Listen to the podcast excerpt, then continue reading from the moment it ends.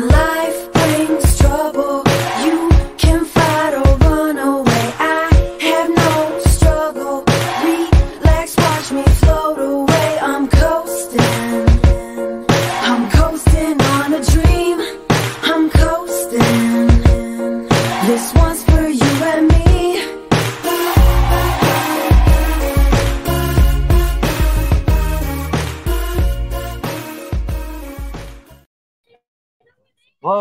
welcome to the Aftershock.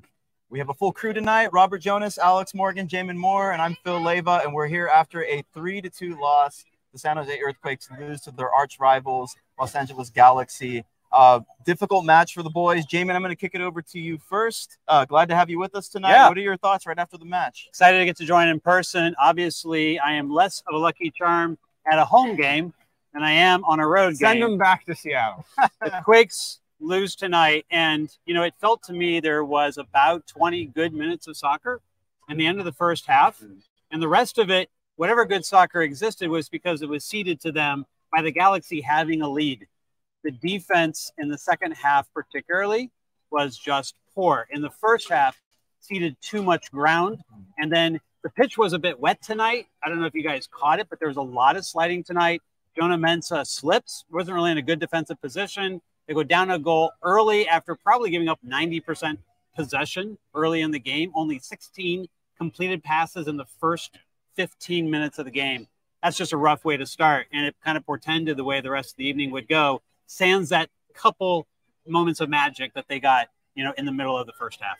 Couple moments of magic, Alex. What do you think? There were a lot of gaps in the middle of the of the pitch for the Quakes that allowed the uh, the LA Galaxy to come through and create opportunities. They pressed at times, but I think at least two of the goals tonight, the Galaxy capitalized on those moments where the Quakes didn't have as much pressure on the players. So, what do you think? Do you agree with Jamon here that there's some good moments for the Quakes, but overall a bad defensive uh, output for them? I mean, Jamon says it was 20 good minutes of soccer. He might be a little there. They scored two goals in the space of, of what 90 seconds uh, in the first half, and other than that, they were struggling to break the Galaxy down. They had they had a decent stretch at the end of the first half where they were pushing the tempo, where they were getting balls in behind, uh, but it felt like creative force in the midfield. And, and and that felt like the story of tonight. The focus of tonight was just that they got overran in the midfield and they lost the midfield battle. They let Riqui Puig control and dominate this game. They let the Galaxy play those combinations through the middle. And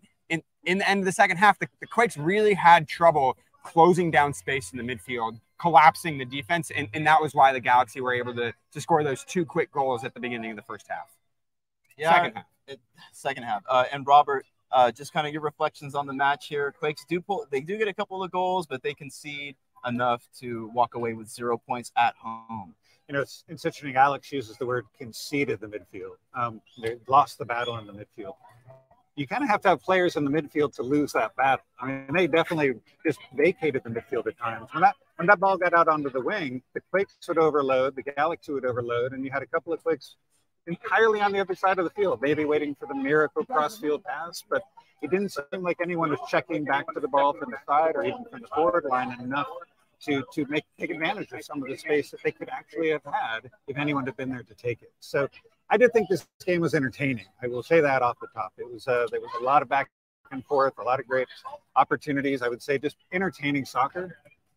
Galaxy is going to walk away with three points and be very happy about it. I, I, I want to put on that a little bit, Robert, because the Quakes play in a you know a 4-2, 3-1, 4 4-4-2. They're not battle in the midfield. They know that the Galaxy is going to step in and is going to try to control the midfield space and is going to have the majority of possession, and that's fine. And when, when the Quakes did the best, it's not because they got a bunch of numbers in the midfield and, and tried to play it slowly through the midfield in the way that the Galaxy did.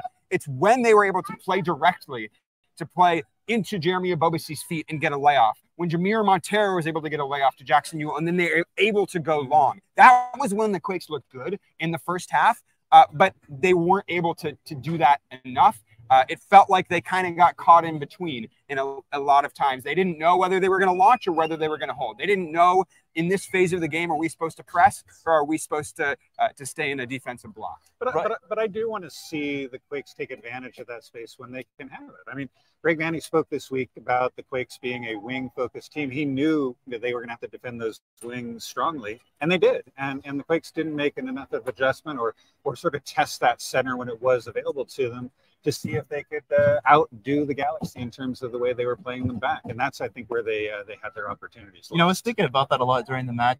Robert, because uh, one of the instances in which we saw the Quakes capitalize uh, offensively is when they were a little more lateral at the very front of the formation. So we saw Cade Cowell with a lot of movement in the first half and actually catching uh, the LA Galaxy center backs off guard. But we didn't continue to see that throughout the match. And in the opportunities in which Cade Cowell actually uh, could score, where you know he, he didn't capitalize on those opportunities. Uh, I think he had four shots that were actually not on target in the in you know going into the second half right before he got subbed out. So, uh, Jamon, kicking it back over to you, just talking about the offensive output here. Cade Cowell, we got to see Matthew Hoppe for a bit. We got to see Ayo Akinola. There are a lot of offensive options that Luchi went with. What stood out to you in the match? Yeah, the part that stood out to me was a, a, bit of a time in the second half where it looked like the offense was starting to click. And again, I want to couch that by saying that the Galaxy are at that point have the lead and they're ceding a bit of, of the possession to the Quakes. So it's not necessarily you know, the Quakes necessarily took the bull by the horns, but there was a couple situations transition and a lot of the connections started to look pretty good. And for instance, the Cowell pass that that was just a little bit off, mm. or uh, a Ebobisse open in the box with for a potential header, but the cross sails just a little bit over his head. Like there were a lot of opportunities that they looked better than they had in the last couple of games, but it's a home game it's a Cali Clasico. Yeah. If you can't get up for a game like this, then what are you doing? Right. And so at this point, you know, are they in danger of falling out of the playoffs? Not yet. Um, you know, a couple wins, uh, a draw or two will get them into the playoffs at this point. But losing these three points tonight and giving them to a team below them in the table and now having to go and face Minnesota, mm-hmm. that makes that Minnesota game feel with several games to go, like a must win. Absolutely. And, and let's be honest, they haven't really shown up for any of the California Classico games this season. They lost That's two to one point. earlier in the season. They tied two two at Stanford, and they lost this one three to two. They, they, three games against the Galaxy this season, and they've come out with zero wins. And I, I think that's disappointing for, for, for this team. And uh, especially if the Western Conference is, is getting credit. And, and, and this one did actually remind me a lot of that game at Stanford Stadium where the Galaxy came out on top, where they scored an early goal, uh, and where the Quakes were were struggling. And, and I think the difference between that game and this game was Jack Skahan because in that game, Jack Skahan came on in the second half and he pushed the tempo. He got that second goal and he was leading the Quakes line. He was you know, winning the ball high up the field, and he was putting the Galaxy on the back foot. The Quakes didn't really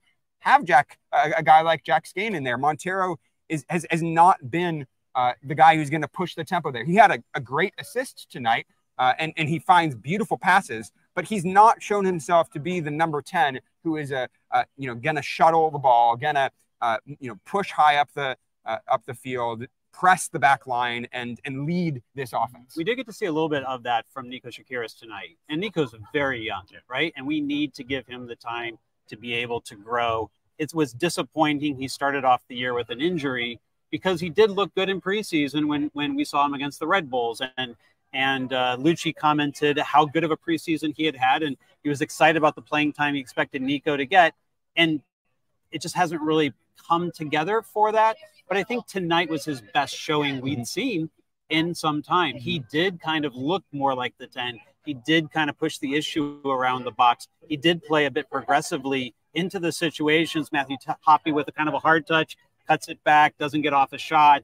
But that comes from Nico Tsakiris' pass. And so there were situations where you saw that glimmer of what you want to see from Nico Tsakiris. Unfortunately, you know, not enough. And you're right missing Jack Skahan, and we got a bit of news, I think, on Jack Skahan. Um, missing Jack Skahan tonight was a huge difference because there was nobody helping to kind of boss that midfield when they needed it because he's got that pace to be able to keep up with players like Riqui Puig. But you don't quite have that without him in there. And when Puig got free, there was nobody that was going to be able to stop him. He went 40 yards down the middle of the pitch and scored what looked like to be a pretty simple goal, Yeah. pretty professional goal on his part. And, you know, that's just a situation that you can't get outnumbered in that and can get caught forward and allow a player like that to get in behind. But if you do, you have to have a player in a position to track back. Monteiro was walking. Mhm. Monteiro did not see that as a On situation that he he needed to track back on, and it was a huge problem. Well, I, I want to push back on that a little bit because I don't think it was just Monteiro. I think at that point Oh, in the no, game. Gruezo and Yueill Right. were also tired and being asked to do way too much. And I really think that you know Luchi Gonzalez could have made earlier substitutions in this game because at this point of the season, the Quakes have depth. They have Tsakiris off the bench. They have uh, Matthew Hoppe. They have Ayo Akinola. They have Benji Kikanovic. They have a lot of guys off the bench who can make this team better. And he didn't use them really until the 75th minute, well after the Galaxy had already mounted their comeback. And I, I think if, if I'm Luchi Gonzalez looking back on that, I, I think I'd regret that decision a little. You know what's I'm going to work with interesting? Is- a bit and step out yeah. so we can get the press conference going here. Sounds good. Great, excellent. You know, um, I want to talk a little bit of, more about Jamiro Monteiro. I know we've kind of hit on this quite a bit, but one of the things that I notice about Monteiro is when he gets the ball, when he receives the ball in the attacking position, rather than darting forward as we often see with Jack Skahan and filling that pocket that's right in front of the center backs, we often see him pause and try to distribute to the wings. And sometimes we'll find a ball forward to Jeremy Ebobisse or whoever's playing in the forward position. And I just feel like tonight, Jamiro Monteiro was trying to marshal that part of the field. He was trying to get things going and create things. But Alex, I think you kind of hinted at some of the issue here. And I actually saw Colin Etnire post about this in the Slack. There was an evening. extensive back and forth between Yeah, our two wonderful contributors, Asher Cohn and Colin. Ep- and I think a lot of it is like the identity of the team. Like, what it, what kind of a team is this exactly? What are they trying to be? Is this a counter-attacking team? Is this a team that is building through the middle, which obviously we haven't seen a whole lot of? Is it a team that is going to be stretching the back line? Um, I think there are a lot of questions around around that. And if you watch Jamiro Monteiro's performance tonight, yes, it was as Colin said, very tidy. However, it wasn't actually creating in the attack and forcing the issue. And I think that's what a lot of the problem was tonight. Yeah, I, I think the answer is as simple as Jack Skahan is getting a really true natural number 10 in the position. Because Junior Monteiro, I, I don't think his best position is a 10. I think he's an 8, Yeah, and the is. Quakes don't play with an 8. I think he's a fantastic player right now who's not being used very well because he should be in the 8 position. Absolutely. And uh, I, I, I think the Quakes need to be flexible. They need to be a team that can press when they want to and can bunker and, and counter when they want to. And a guy like Jack Skahan in that number 10 position can allow them to do it. But but forcing Monteiro into that role when that's not where he's the most comfortable is where I think you're seeing some of these uh, you know questions come up Mhm. about the team's identity and, and what they're trying to do. Because because I, I I don't think Jamiro Monteiro is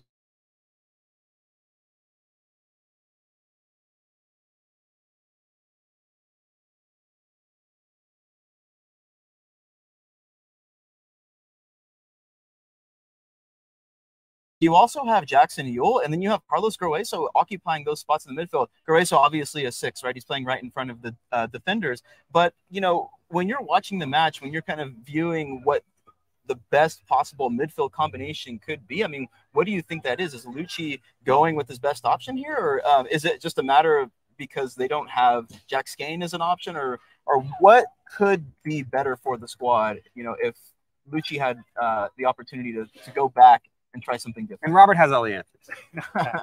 you know, I, I, I don't I don't disagree with the, the starting three. I, I do think that the game plan didn't work from the opening whistle. Uh, Jamon and I were watching Ebobisse fail to get the ball on pass after pass that was sort of sent into his area, and that was coming out of the midfield. And when that failed, there was kind of, there was no plan B, at least not immediately. And the Galaxy just overran them in that first 20 minutes of the game. You know, at that point, you know, you- would if they had had a different midfield in there, I'm not sure it changes. I'm not sure he would have actually changed that approach to try to take advantage of Jeremy. So, you know, you know, I would I would like to see in a situation where you know you can give guys some minutes like a like a Nico. I think he'd be great. I, I would love to see him get more than just the the minutes Mhm. at the end of a game. Mhm. Um, in fact, even see him play with the game tied or even with the Quakes ahead and see what kind of contributions he can make. But he's not ready to start this game. Yeah. And I, I'm not, really not sure you have anyone else to do so. One thing about Jackson Yueill, though, that concerns me a little bit, and maybe this is just the adjustment of the season, or maybe some of it's fatigue.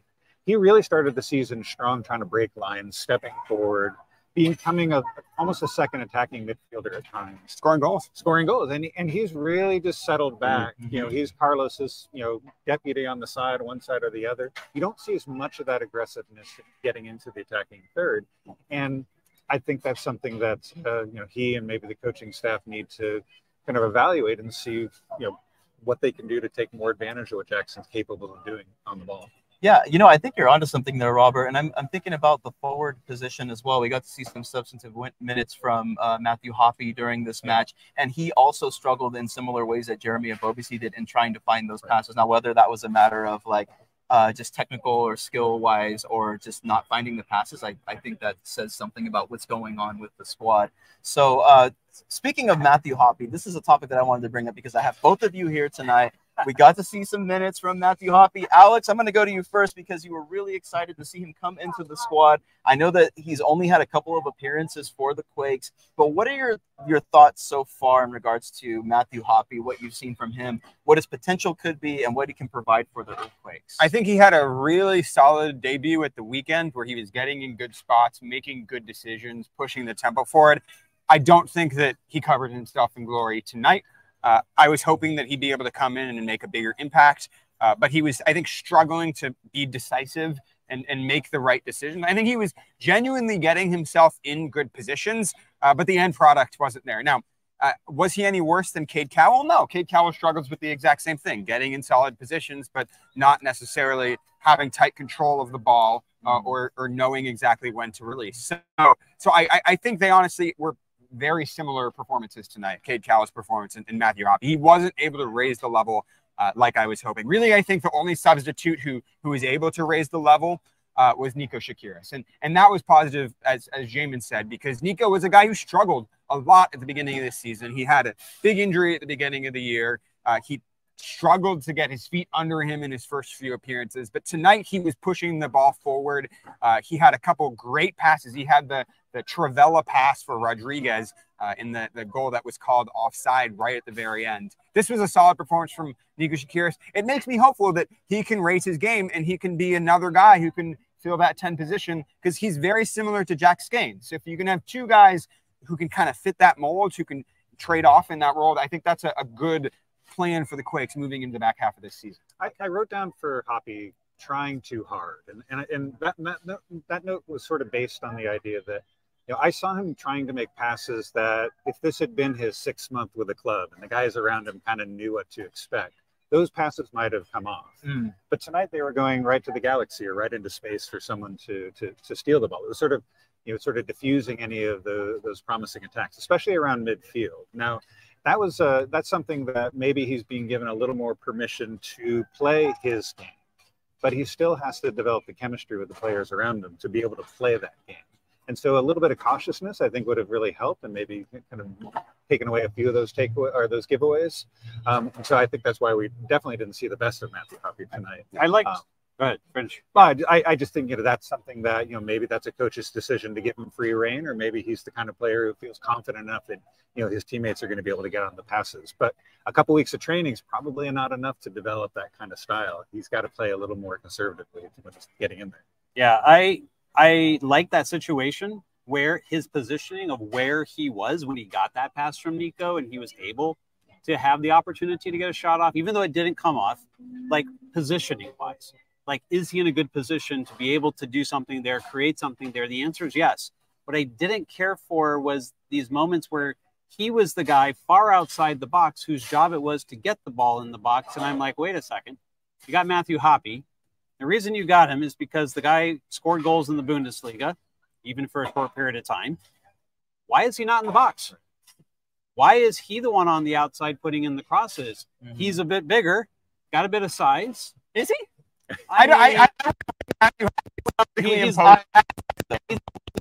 I actually. I, I think he definitely was, and there was a couple moments at the end of the match when Matthew Hoppe very effectively used his body to win the ball in he the was box. he was he was trying to box the keeper in, in, in on the corners and, and be able I- to do some stuff like that. I So- like him as a Raumdeuter, kind of at the top of the box, looking for layoffs, Fair. looking for ball. I don't know if he's going to be, you know, a guy in there like Ayo Akinola who's Right. going to win headers and, and take the ball down, but I like him being right in that area. but he was 30 minute 30 yards from goal Mhm. and trying to put in crosses that no one was ready for, or trying to dribble around the top of the box. Got double teamed and dispossessed, very Cade Cowell like. If you want to compare him to Cade Cowell, that Yep, happened to him twice that, Yeah.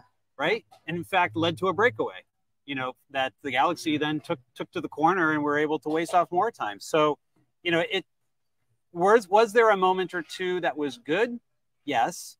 Was there more moments that were not as good? Yes. But I could just question how he was being used, and I would have liked to see him closer to goal. Now I know Ayo is in there, right? So you already got two forwards. So you know, at some point it's a little too much.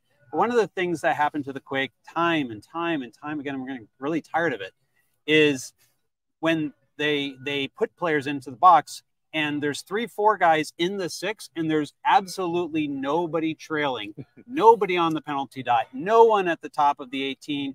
The ball squirts out to the front, and you're like, well, maybe if someone was there, you know, they would have those opportunities. It happened once or twice. Jackson Yueill in the first half had a chance like that that went just wide. I mean, Jeremy actually made a near post goal, run. I was shocked. Was not there was a near post run. when they do that, they're good. It, it- it's you know deceptively simple. Yeah, no, uh, let's go back to the Jackson Yueill situation because that Scott that that that shot that he scuffed, Mhm. I was like, you know, wow, there was actually a, a near post run Mhm. there for a cutback. I was shocked. Like, where has this been all season long? And yeah, he didn't obviously for the second time tonight cover himself in glory um, in that situation, but you know, and he was in a good position.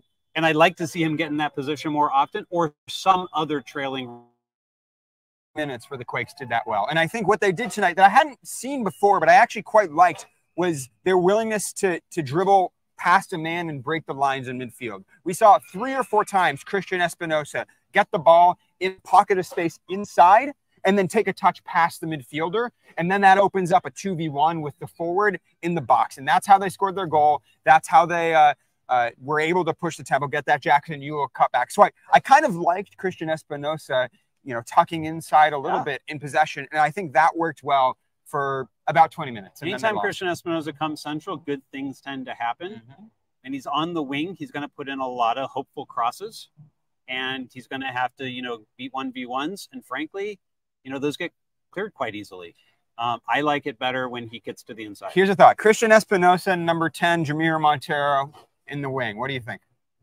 Uh, I don't know. We yeah, have I a lot of think- Jamiro I think, I think we might I see might see an early red card from Cristian if he's in the middle Yeah. because he does like to mix it up defensively at times. Here's here's the one thing that makes me makes me Makes Robert nervous. I can really he's got he the ball at the top of the box. He rips three, four shots a game. I think you have a decent chance of him putting the ball in the back of the net. When he gets in central positions, he can hit the ball at the top of the box in the way that I don't think any of the other central midfielders, the Quakes right now, are willing to do. And I think that makes them significantly more dangerous up the middle. look, we're having a good time right now and we want to entertain the fans, but you know, we're, we're, we're finding positives in a game that was very largely a set of negatives. Mhm. I try to be the person to come on here and go like, Hey, look, you know, it's one game. There's plenty of games. Like they're on pace and things like that. And they're still on pace.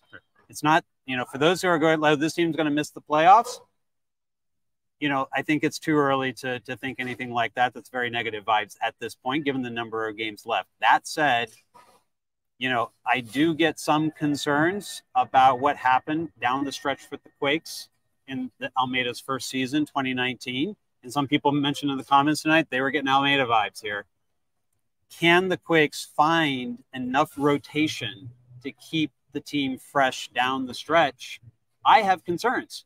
If you can't start a Nico Tsakiris if Jack Skahan is injured, if you can't start a Matthew Hoppe on the wing, if you can't start an Ayo Akinola up top, if you can't give find somewhere for Cristian Espinoza to get a rest if he needs it, Jackson Newell arrest, Monteiro arrest. Like if you can't find ways to do that, it's going to be potentially a very nerve wracking stretch run for Quakes fans. Well, and there's no secrets either about how this team is playing. You know, again, speaking about, you know, you know Greg Vanney knew exactly what he wanted to start this game doing. And his defense, the, the Galaxy did everything they needed to do to, to make that that first 20 minutes of Quakes play, you know, I mean, it was hard to watch. I mean, for mm-hmm. Alex, it was especially hard to watch. And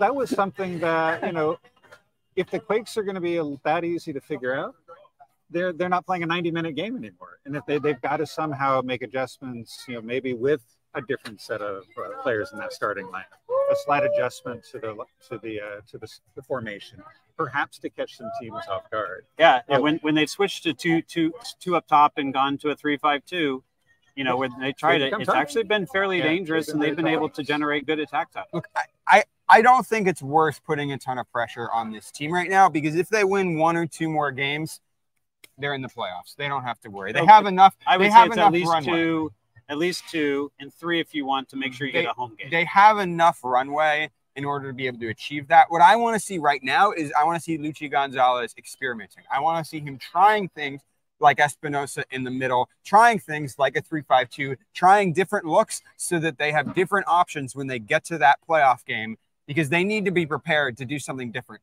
in, in that playoff game because there's a three a, a, a three sort of uh, leg series in the playoffs now. They can't approach each of those games the same way. I think that'll it'll the, the, three leg series is going to totally blow up the way that teams approach these playoff games because you have to have different, fresh uh, approaches for every game, and, and that's why I want to see Luchi. So let me ask a quick follow up question then, because Luchi did make some wholesale changes near the end of the match with some of the substitutions that he made. I mean, is that in your eyes like enough of uh, experiment, as you said, to try like to try things different to get different players on? Because like Robert had mentioned it before, like Matthew Hoppe is still trying to find passes because he's a new member of the squad. Like that's part of it, right? He's still trying to get a feel for the people around him. It's the same goes for Ayo Akinola. Like so, they are getting minutes. It's coming along. They're just not getting as many minutes, perhaps. As That was that was not experimentation tonight. That was desperation tonight. They were throwing everybody they had on the field because they needed to. They, they wanted to get the result. That was Daniel coming up for the,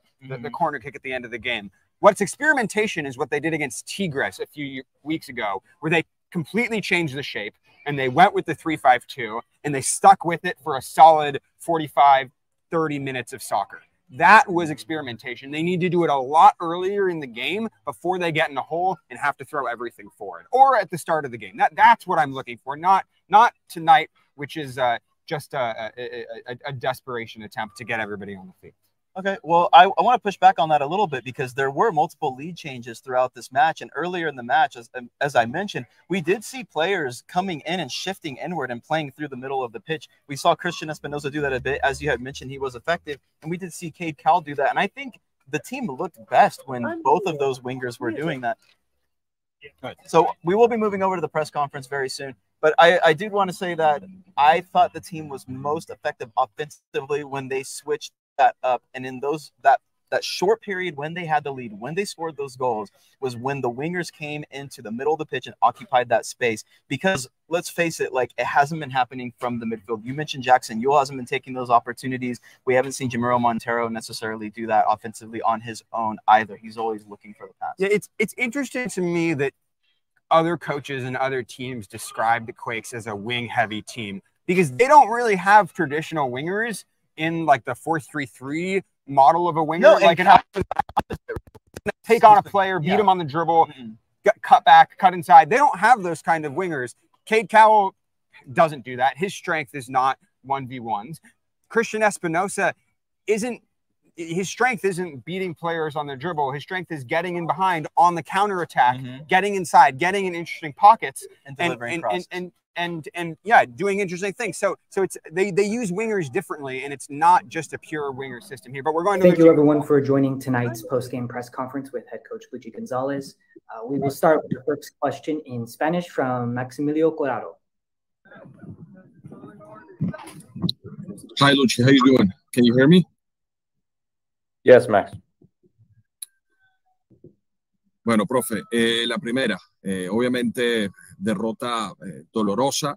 Eh, lo primero es eh, saber tu análisis en, base no solamente al resultado, sino el funcionamiento del equipo, porque obviamente nuevamente se crearon muchísimas ocasiones de gol. Sobre el final del primer tiempo, el 3 a 1 estaba prácticamente eh, por caer y obviamente esas son cosas que luego carecen de sentido cuando se analiza el partido como un todo, ¿no? Pero quiero saber Luchi, más allá del resultado que duele, en cuanto a autocrítica y las cosas que te gustaron del equipo, sobre todo para mirar hacia adelante. Sí, la verdad duele mucho. Es, el clásico, es, un juego personal para nosotros, nuestras familias. los fanáticos, historia entre los clubes y, y, y, perderlo duele mucho, ¿no? Y pido perdón, bueno, a, a los fanáticos porque la intención es ganar esta y, y tomar el juego mucho en personal y con mucho orgullo, pero no dio, no dio. Felicidades a, a, ellos, es un muy buen equipo con, con buenas piezas en el medio campo, un jugador con push te, puede cambiar el juego en cualquier momento y lo, y lo hizo de nuevo esta noche. Y desafortunadamente no, no pudimos eh, cerrarlo en la manera completamente como queríamos, en 90 minutos, pero eh, sí, mira, creamos oportunidades de goles para el 3-1 antes de la mitad. Eh, tratamos de reorganizarnos defensivamente para el segundo tiempo y, y, no rendimos. Al final empujamos el juego, tratamos de empatarlo. Yo tengo un grupo que tengo fe, si la empatamos la podemos ganar, pero, pero no se dio. Lástima los 10 minutos en el segundo tiempo, como empezamos el segundo tiempo. El partido se perdió en los 10 minutos en el segundo tiempo, donde no estábamos organizados defensivamente como, como lo habíamos hecho mejor antes del primer tiempo terminar y, y, y, dar a tiempo y espacio a Push para correr y, y hacer su disparo arriba del área, te, cuesta, te cuesta y ya, ahí, ahí es donde estamos decepcionados, ¿no? Cuando, cuando estar compactos era, era clave, pero mira, estamos en una posición en la tabla que controlamos el, el destino. Jugamos Minnesota, que es el equipo enfrente de nosotros en la tabla por los puntos y, y el que gana el próximo partido está más, más, más arriba y, y es el, cada partido es un final en este momento para todos los equipos, es muy apretado y tenemos que mover, mover, mover para frente muy rápido, tener una memoria muy corta y, y creer y tener fe y responder ahora contra Minnesota. We'll take a second Spanish question Muy buenas noches. Max. Muy. Bájale volumen.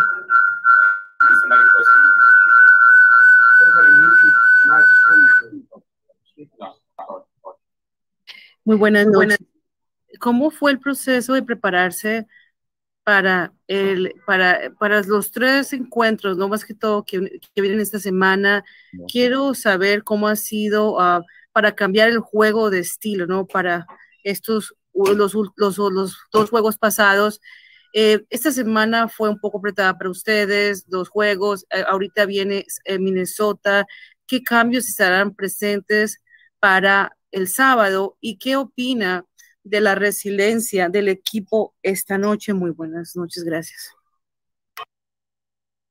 No, mira, vamos día a día, vamos día a día, vamos a ver cómo recuperaron los chicos. No tuvimos lesionados adicionales eh, vamos a recuperar mañana y tener un entreno con los que necesitan más minutos. Y después es no perder tiempo y enfocar en, ya mañana es en un enfoque en Minnesota. Eh, y, dependemos en todos. No sabemos si vamos a hacer rotaciones o no. Tenemos jugadores físicamente muy bien, mentalmente muy bien. O sea que vamos a analizar eso, pero vamos, vamos día a día.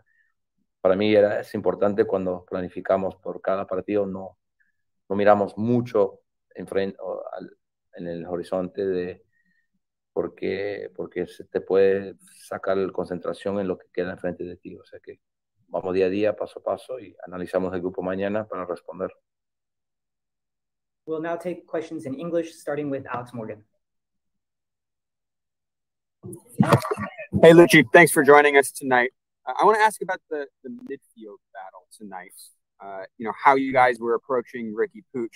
Um, you know, obviously, at, at times the Galaxy had a lot of success, especially early in the second half, finding space in between the lines. You know, that you know 40 yard run that that Riqui was able to make before he scored his goal uh, was a low moment. And then there were also you know a 20 minute period in the first half where it felt like the Quakes were able to find space in the midfield and able to make combos through the middle. So I'm all uh, kind of playing out over the course of the game, uh, and and you know what adjustments you were making in the middle of the game to try to win?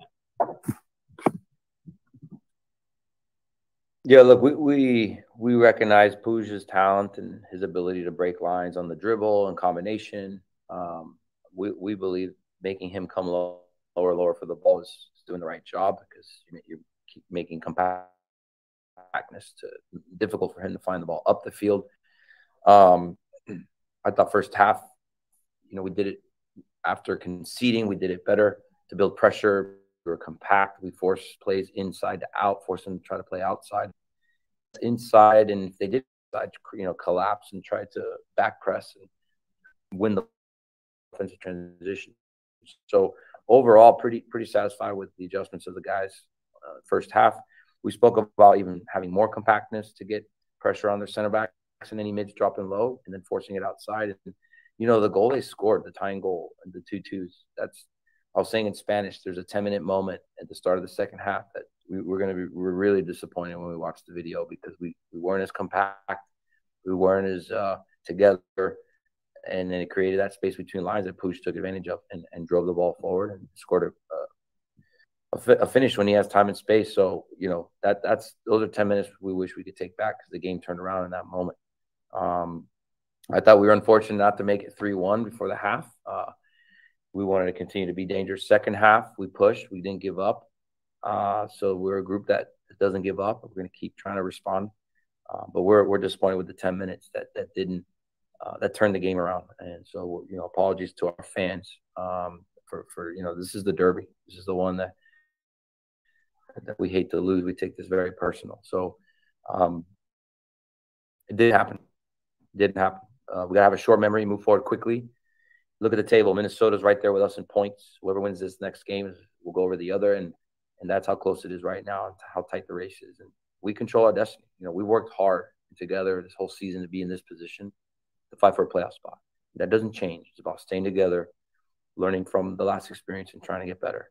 Um, and and we have the opportunity to do that against Minnesota at home, and we we got to move forward quickly tomorrow. Take the next question from Michael Roberson.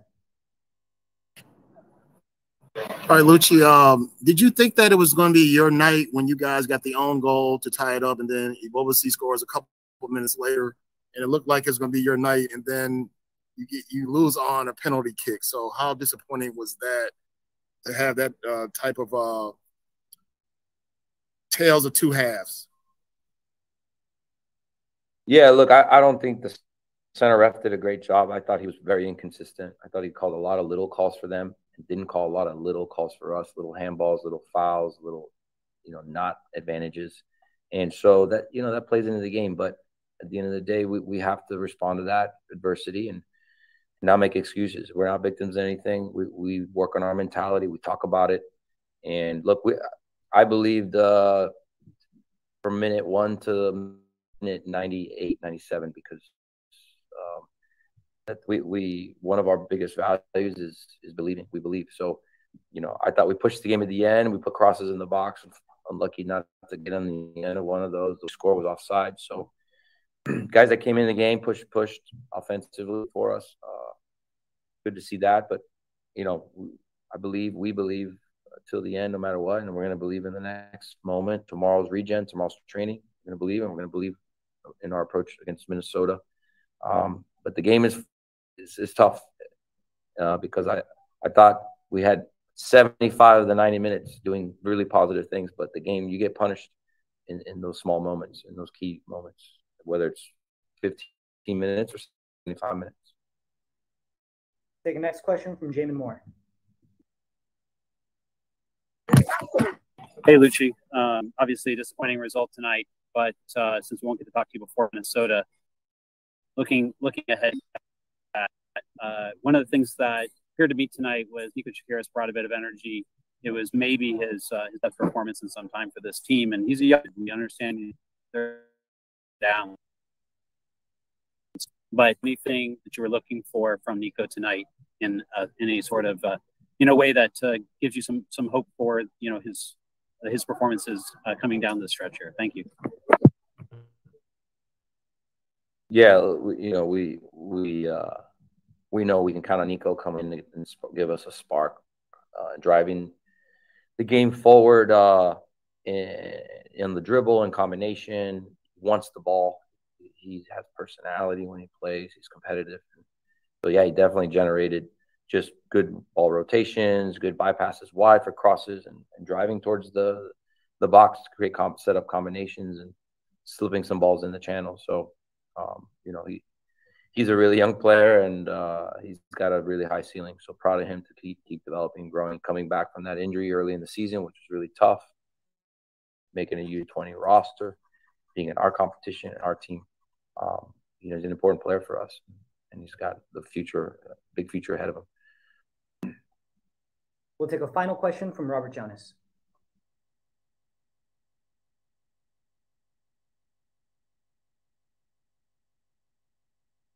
All right. We'll take a final question from Marco Ukolovic. Hi, Luchi. I know you were being diplomatic earlier uh, about the officiating, but I, I got to say it was downright atrocious. And, and what I want to know is how were you able to keep your composure and your team's composure through all those subsequent bad calls in that second half? Yeah, look, it's, it's part of the game. You know, refs are human beings. We're all human beings, and and we're we're not perfect. We're you know, I'm sure Lucas's effort, I'm sure, was to do to do his best. So, um, but there's little details and that that for me could have been better. Just just to keep keep the game uh, more neutral. Um, but you know, again, the, we have to stay focused on what we control. You know, which is our, our mentality, our response, our energy in the next moment, staying present, um, and you know that's that's what we have to do. No excuses here. You know, this happens at every level uh, and every league in the world. Uh, but you know, we're not. It's it. It's done. Let's let's focus on ourselves and what we control to to be better. Thank you, everyone, for joining us. We will be back with an Earthquakes player shortly.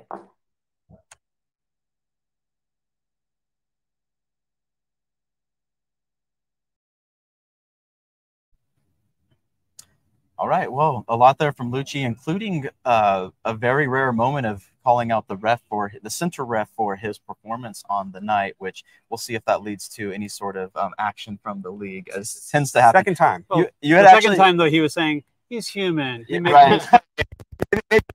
Uh, walking Soft- back. Yeah, right. But you had mentioned earlier, Jamie, it's interesting that that happened because you had brought up Matias Almeyda and kind of the way things function there. And there was a little bit of that, you know, with some of the comments that we heard from Luchi. It's very rare for us to kind of hear him uh, make that, what I think is probably a mistake on his part to be criticizing the referees. Uh, but he did talk a lot about the team's response to Riqui Puig. I think, Alex, you actually asked the question in regard to the midfield.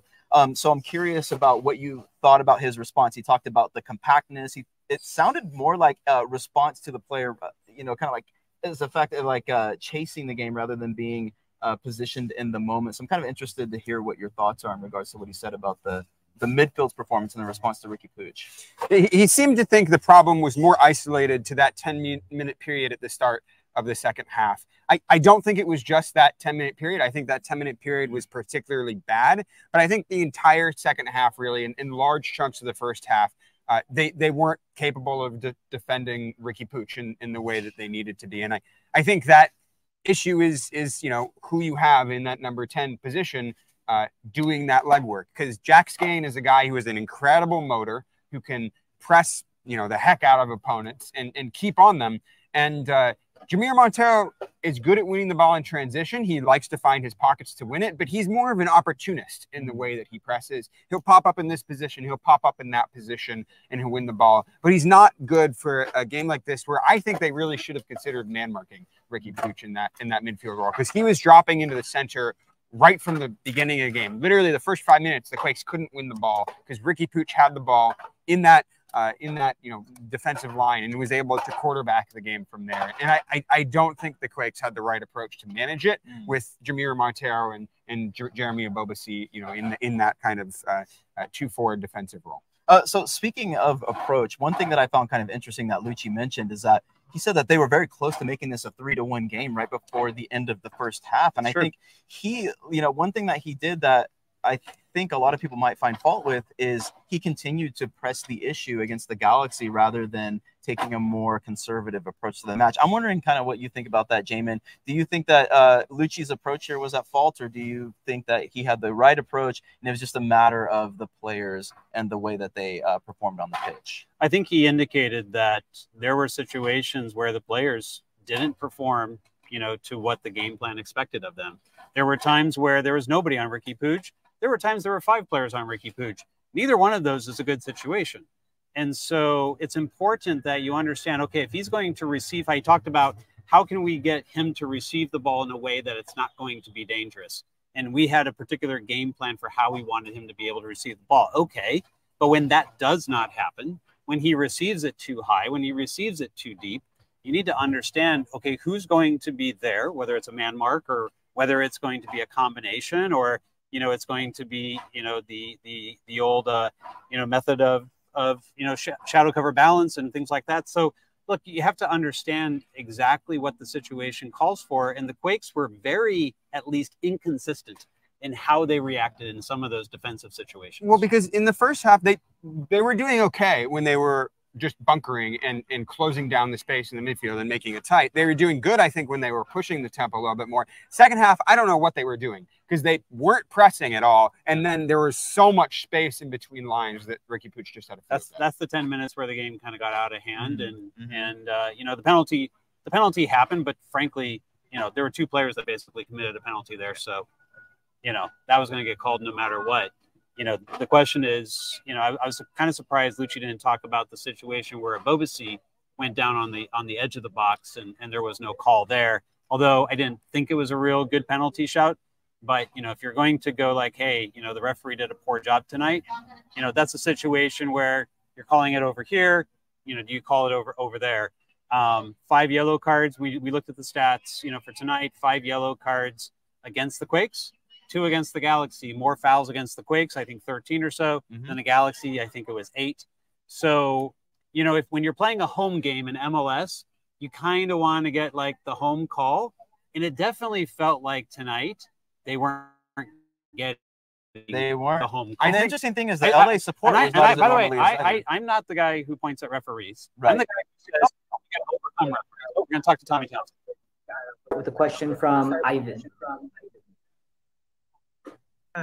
Good night, Tommy Thompson. Uh, I know this was a difficult game, and you've played in many Cali Clasico over your time with the club.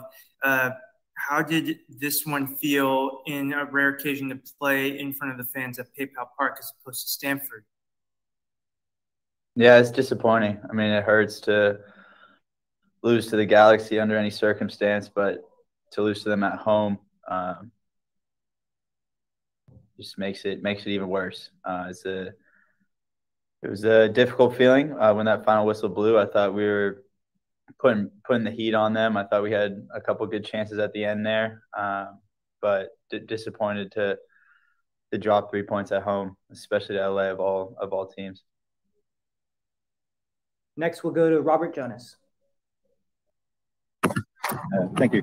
Tommy, you've been through a lot of stretch runs. This is a team that does currently sit above the playoff line, but you know games are running out, and performances like tonight know, may not be enough to keep you there.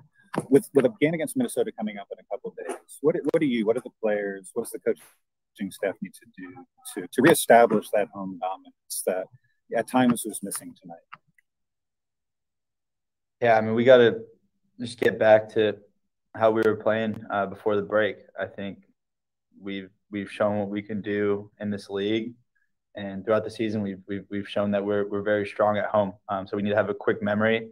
Uh, tonight's performance wasn't what uh, we were hoping for, uh, but the good news for us and what we're excited about is that we have a great opportunity on on Saturday against a team that's just I, I, believe right above us uh, in in the standings. So it's a it's a huge opportunity. Um, and so we're gonna we're gonna focus on that. This team is is talented, um, and tonight just we we didn't show our potential, but I'm confident. You know, we've been able to respond all year to, to adversity, so I'm confident this group will get it done on Saturday. Next, we'll go to Alex Morgan. Hi, Tommy. Thanks for joining us tonight. Uh, can you talk about the the 10 minute period at the beginning of the second half um, you know, Luchi expressed his disappointment uh, in the way the team played in, in that period. And I'm curious, you know, going into halftime where you guys could have been up three to one, had, you know, a lot of the momentum, what the conversation was, what you guys were trying to do at the beginning of the second half, and and you know, from your vantage point, you know, some of the things you were seeing that, you know, wh- why you thought that might have broke down. Yeah, it was uh, it was a back and forth game. Uh, I thought LA started the game very well, um, but then we we turned the game around. Uh, we responded in an excellent way uh, to end the first half, and that gave us a lot of momentum. I mean, the guys were, were feeling good at halftime, um, but we knew you know LA is fighting for their lives right now uh, at the at the bottom of the standing, so we knew they're going to come out uh, ready to go, and unfortunately, um, you know, one of their big time guys made a big time play. Um, and that, that hurts because, you know, we, we want to keep the momentum that we had in the first half to, to continue and accelerate, you know, to, to accelerate in the, in the second half, but it just didn't, didn't come off for us. So we got to watch the tape. We got to correct things and make sure that we don't give um, guys like that time on the ball because, you know, it's a good team. They'll hurt you. We'll close with a final question from Marco Ukalovic. Hey, Tommy. Obviously, it was a disappointing result, uh, especially after you guys get the momentum late in the first half with those two goals. But you know, can you just talk about you know your play in, in that final like 10 minutes when you come in as a sub in the 84th minute? Do you feel like you brought some energy uh, right then to the team in, in those final 10 minutes there? Yeah, absolutely. I think this group has depth and we showed that with the guys that the guys that came on. Um, it's a long season, and uh, you know multiple guys have stepped up in in in positions that we we need to fill when other guys weren't able to be there. So I think that's gonna that's a strength of this group that's gonna help uh, moving forward because uh, we're gonna need everybody over the next eight games. Um, it's uh it's we're, we're entering now the the playoff push, and uh, to have fresh legs be able to come off the bench is is important. And this team has that. I believe that's what I bring uh, to this team as well, whether I'm starting or subbing in. Um, I, I'm ready to bring energy and I'm ready to try to make an impact, whether that's to hold the result for us or to push a result um, like tonight. Uh, I thought we had some some great opportunities at the end. Uh, unfortunately, didn't go our way, but like I said at the beginning of the interview, I'm I'm I'm already looking forward to to being back at home on Saturday. It's a huge game for us, and uh, this locker room will be ready to respond, just like we've shown all throughout the course of the year. Thank you, everyone. That concludes tonight's post-game press conference.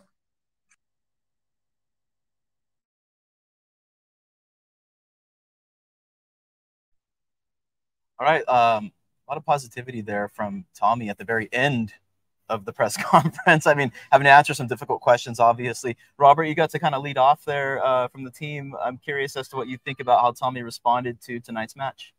You know, I, he said everything he needed to say. I mean, absolutely. You just have to kind of turn the page. I think he described it as having a quick memory, short memory, whatever you want to call it. You know, that that's exactly what needs to happen.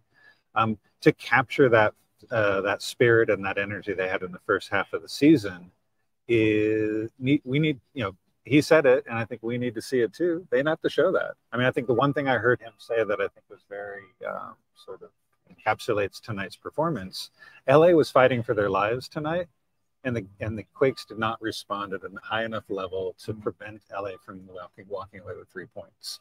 Um, they had shots, you know, they had opportunities when Tommy was in the game in the last 10 minutes. Obviously, the Galaxy's just packing back and, and looking to see the game out, you know, but, you know, it should never have really gotten to that point. You know, a team that's that far down in the standings, if you know they're going to be fighting, then you need to be fighting even harder. And, and you're at home. And, and so while he might have had a positive end, I'm, I'm actually feeling a little less positive, you know, and I, I, I want to see this team respond on Saturday in a way that shows that they can be hungry too.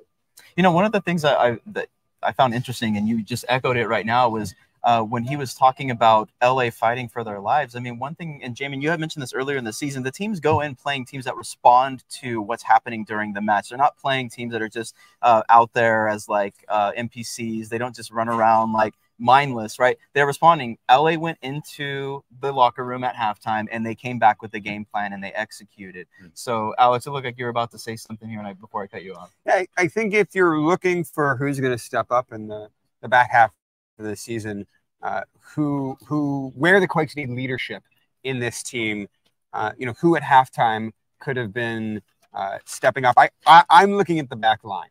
I'm looking at the defense because you look at these last few performances that the Quakes have had defensively, not good enough. The beginning of the year, their defense was their strong point. They were winning one goal games. Uh, they were narrowly beating teams and they were keeping lots of clean sheets. Now, Daniel has to make three, four key saves just to keep them in the game, and they're still allowing two to three goals per game.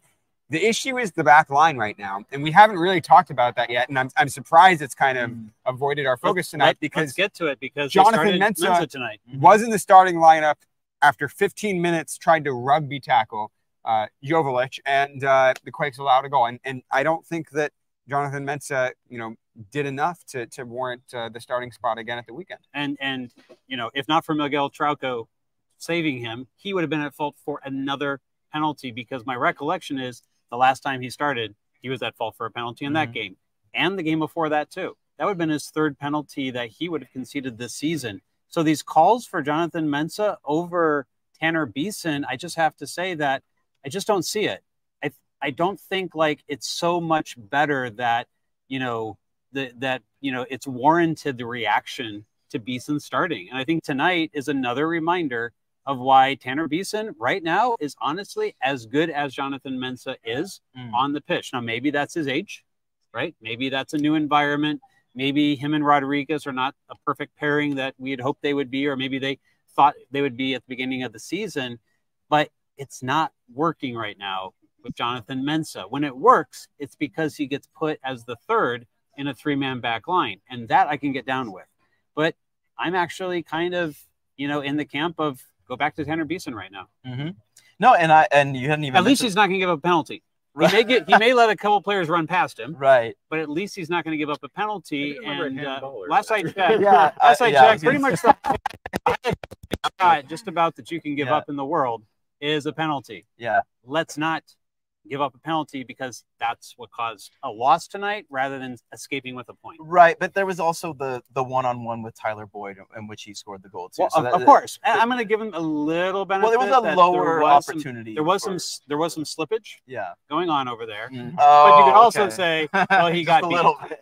Look, oh, no, I'm just saying, like No, tonight. It was Yeah. slick over It here. was slick. It was slick over there. Slick multiple players slipping. But at the same time, if he's got the right position there, it doesn't matter. I, I think big picture here, this is just making me think look, winter transfer window, the Quakes need to evaluate Nathan. If Nathan, they think he can claim that Hmm. starting spot, re sign him. If they don't, let Nathan off the books. Jonathan Mensah, let Jonathan Mensah off the books. Then you have Rodriguez and Tanner Beeson, who realistically are these team like two long-term center backs for this team. Then you get a solid third center back. Get a player like that you thought Jonathan Mensah would be at the beginning of the season. They need they need another center back in there. I wasn't convinced of that at the beginning of the year. I wasn't convinced of that for most of the summer because I thought Jonathan Mensah can return to the way he was playing at the beginning of the season. I don't think that anymore. I, I think that Jonathan Mensah uh, at, at this point uh, has shown that he's not ready to step back up to be the leader that we thought he could be in this team. Uh, and, and I don't want to bank on it for next year. I, I agree with that. I want, I want to ask Robert one question before we move on, though, because uh, he and I were chatting a little bit about this. But tonight may be the worst performance from the two fullbacks, whoever the starting two fullbacks were of any game this season. Usually, we can come on to any show at the end and go like, "Yeah, this didn't this didn't work well. This was a problem after any loss."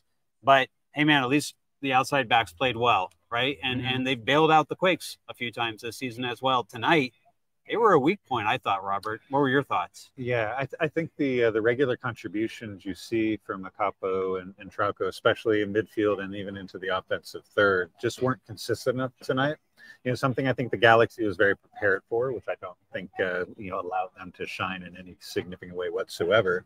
And so, locked back in a more defensive formation, um, yeah, they were they were in some cases uh, playing triage back there. I mean, it was a, it was a back line that has played together and can play together. They clearly trained together, but uh, there wasn't as much comfortableness. You saw the Galaxy get wide players very open, especially on Mhm. the break. And whether it be Trauco on one side or Capo on the other side, struggling to to fill that Mhm. space and not allow that player to to uncontestedly dribble toward the box or just feel like they were in enough control late in the game to go to the corner. We just didn't see that from our outside backs tonight. All right, I think that can uh, give us a chance to move to the last segment of the show, which is our closing thoughts. So, Alex Morgan, I'm going to go to you first. Your closing thoughts after the three to two loss against the LA Galaxy. I'm not worried about the Quakes playoff chances this season, but I think that this was a really tough loss for the, the fans to swallow. The third game against the, the Galaxy this season, third time they failed to get a win. That is disappointing. I'm glad that Luchi Gonzalez apologized to the fans in the post game press conference for that. I, I appreciate that. I, I, think that sometimes he has a tendency to be optimistic about the way that this team is playing.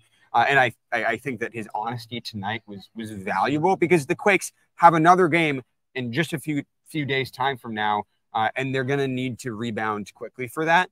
Uh, and you're gonna hope that Jack Skahan is, is going to be available soon. I, I, think you guys said you had an update on that that I'm not sure that you ever shared. So I, I, I want to leave it with that because to me that's an important place looking forward. Yeah, with Skahan, um, we know that he suffered a foot injury. I think uh, it was com- it was commented as an rolled. Ankle. They called. They said he rolled, an ankle. Rolled an ankle you know, he was here at the stadium tonight. He did have a walking boot on, which you know may or may not be uh, something you would want to wear precautionarily if your ankle's rolled. But you know, that we don't know when he's back. You know, he would. Uh, I sort of commented on it, and he didn't have really a response about what that meant. Uh, but you know, that's something that, uh, to your point, Alex, you know, a little bit concerning that you may not have a player like Jack to uh, to rely on when you need that little bit of push. That's the most concerning news I've heard all night. Yeah. And actually, I, it leads to my final thought, which is, you know, that you know, I'm I'm becoming less and less convinced with these two losses against Kansas City, where they were just dominated, Mm. um, and even you know, let's say very fortunate to get a win in Vancouver, which is you know making looks really good to get those three points given the circumstances, and then coming home and losing to LA. You know, both LA and Kansas City teams that are outside of the playoff line, but are looking at that you know opportunity. What's the team they're going to pip to get in there? And they may be thinking it's San Jose that's the team that they can uh, they can drop down into tenth and take that final spot. Um, I don't think the season gets any easier for this team, and to assume that they're going to walk away with a couple of victories, three victories, and a couple draws, whatever it's going to take to to sneak in as a ninth place team. I don't think that's a given anymore, and I think that's something that should be concerning. Um, that a team with this much talent, a team that is definitely a team that is worthy with its roster of making the playoffs is in a position where they're going to have to earn it. And they're going to really have to fight to get it. All right, Jamon Moore. Yeah. So first off, I'm very excited to have gotten to be here at the stadium, despite the result, uh, to be able to be with the crew. I think for the first time, all four of us have been together this season, or at least been able to do a post game aftershock together, and along with having having an A here, and of course uh, our photographer as well. So the full crew together Sarah here, Leo. kind of for the first time. One Sarah and Leo, only. by the way, yes. Um, so you know, it's that that was you know exciting, and and it's always good. And I got to got to, to meet a couple of uh, people tonight, or see people I hadn't seen in a long time. Um, the result obviously extremely disappointing.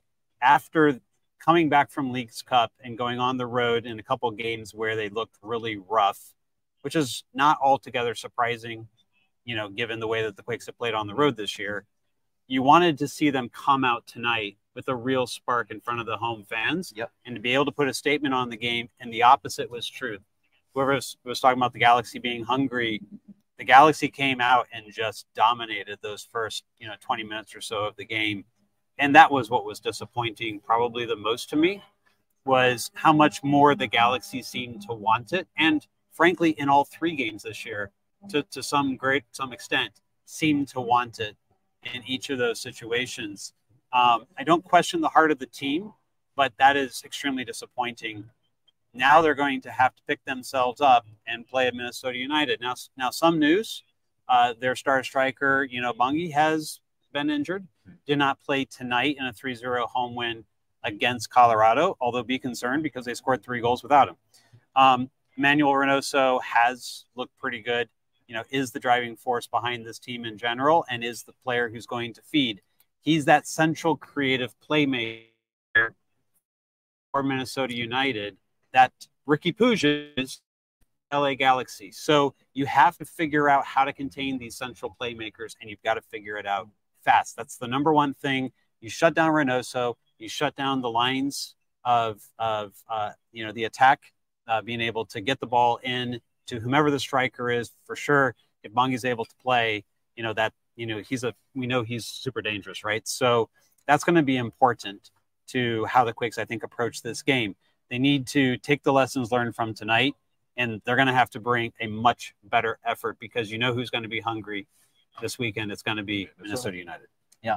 So one of the most concerning things for me with this match, aside from the fact that they're playing a Cali Clasico and once again did not get the desired result, was the way in which the team responded to really high possession from the opposing team. I think that the Quakes had some really big lapses in this match, and the way that they responded to it, I think, is similar to what we've seen throughout the season. And I don't think that's something that's been addressed. And it's very concerning that it's this far into the season and they still haven't fixed that. Um, I don't think it's sustainable to continue to play your opponent with them being on the front foot so often in the match and you see what happens they carry that confidence into other other parts of the match so in the first half yes the quakes did go into the locker room happy thinking that they could have had a 3 to 1 lead but they come back out in the second half and the galaxy were ready to go and the quakes were unable to respond to that amount of pressure from LA. So that's one of the things that I'm hoping if that happens in the match against Minnesota United that the Quakes are able to respond to because those moments of high possession from the opposing team, uh, it, as it turns out for this Quake squad, is very problematic. So with that, I'd like to invite everybody to visit quakesepicenter.com where you can find our articles, the salary spreadsheet, and our shop where you can support us. You can also find the Patreon on there for just two bucks a month. You can get access to our articles. For $5 a month, you can also get access to the Quakes Epicenter Slack. So you can join us during the match or during the week to talk about the San Jose Earthquakes, upcoming games, and player performances and other. Uh, make sure follow us threads as well. So if anybody's even on there right now, I don't know. But uh, I want to thank you all for joining us Maybe we need tonight. a blue sky as well. Yeah, maybe. I, I have no idea. Wait, can you actually get the you need a special access? Why, why do you that, need right? that when you have the Quake Quakes Center Patreon Slack? Slack, yeah. Come on, guys. on Very the good point. Very good. My bad. So, so anyway, um, it was really great being here with you all tonight. I had a lot of fun, and thank you all for joining us tonight for another aftershock. We'll see you next time.